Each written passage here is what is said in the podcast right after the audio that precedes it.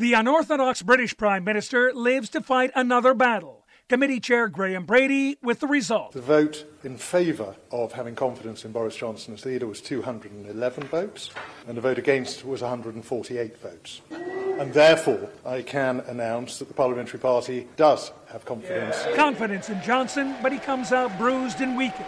One positive note for him under current rules, he's safe from any similar vote to be put forward for the next 12 months. Tom Rivers, ABC News, London.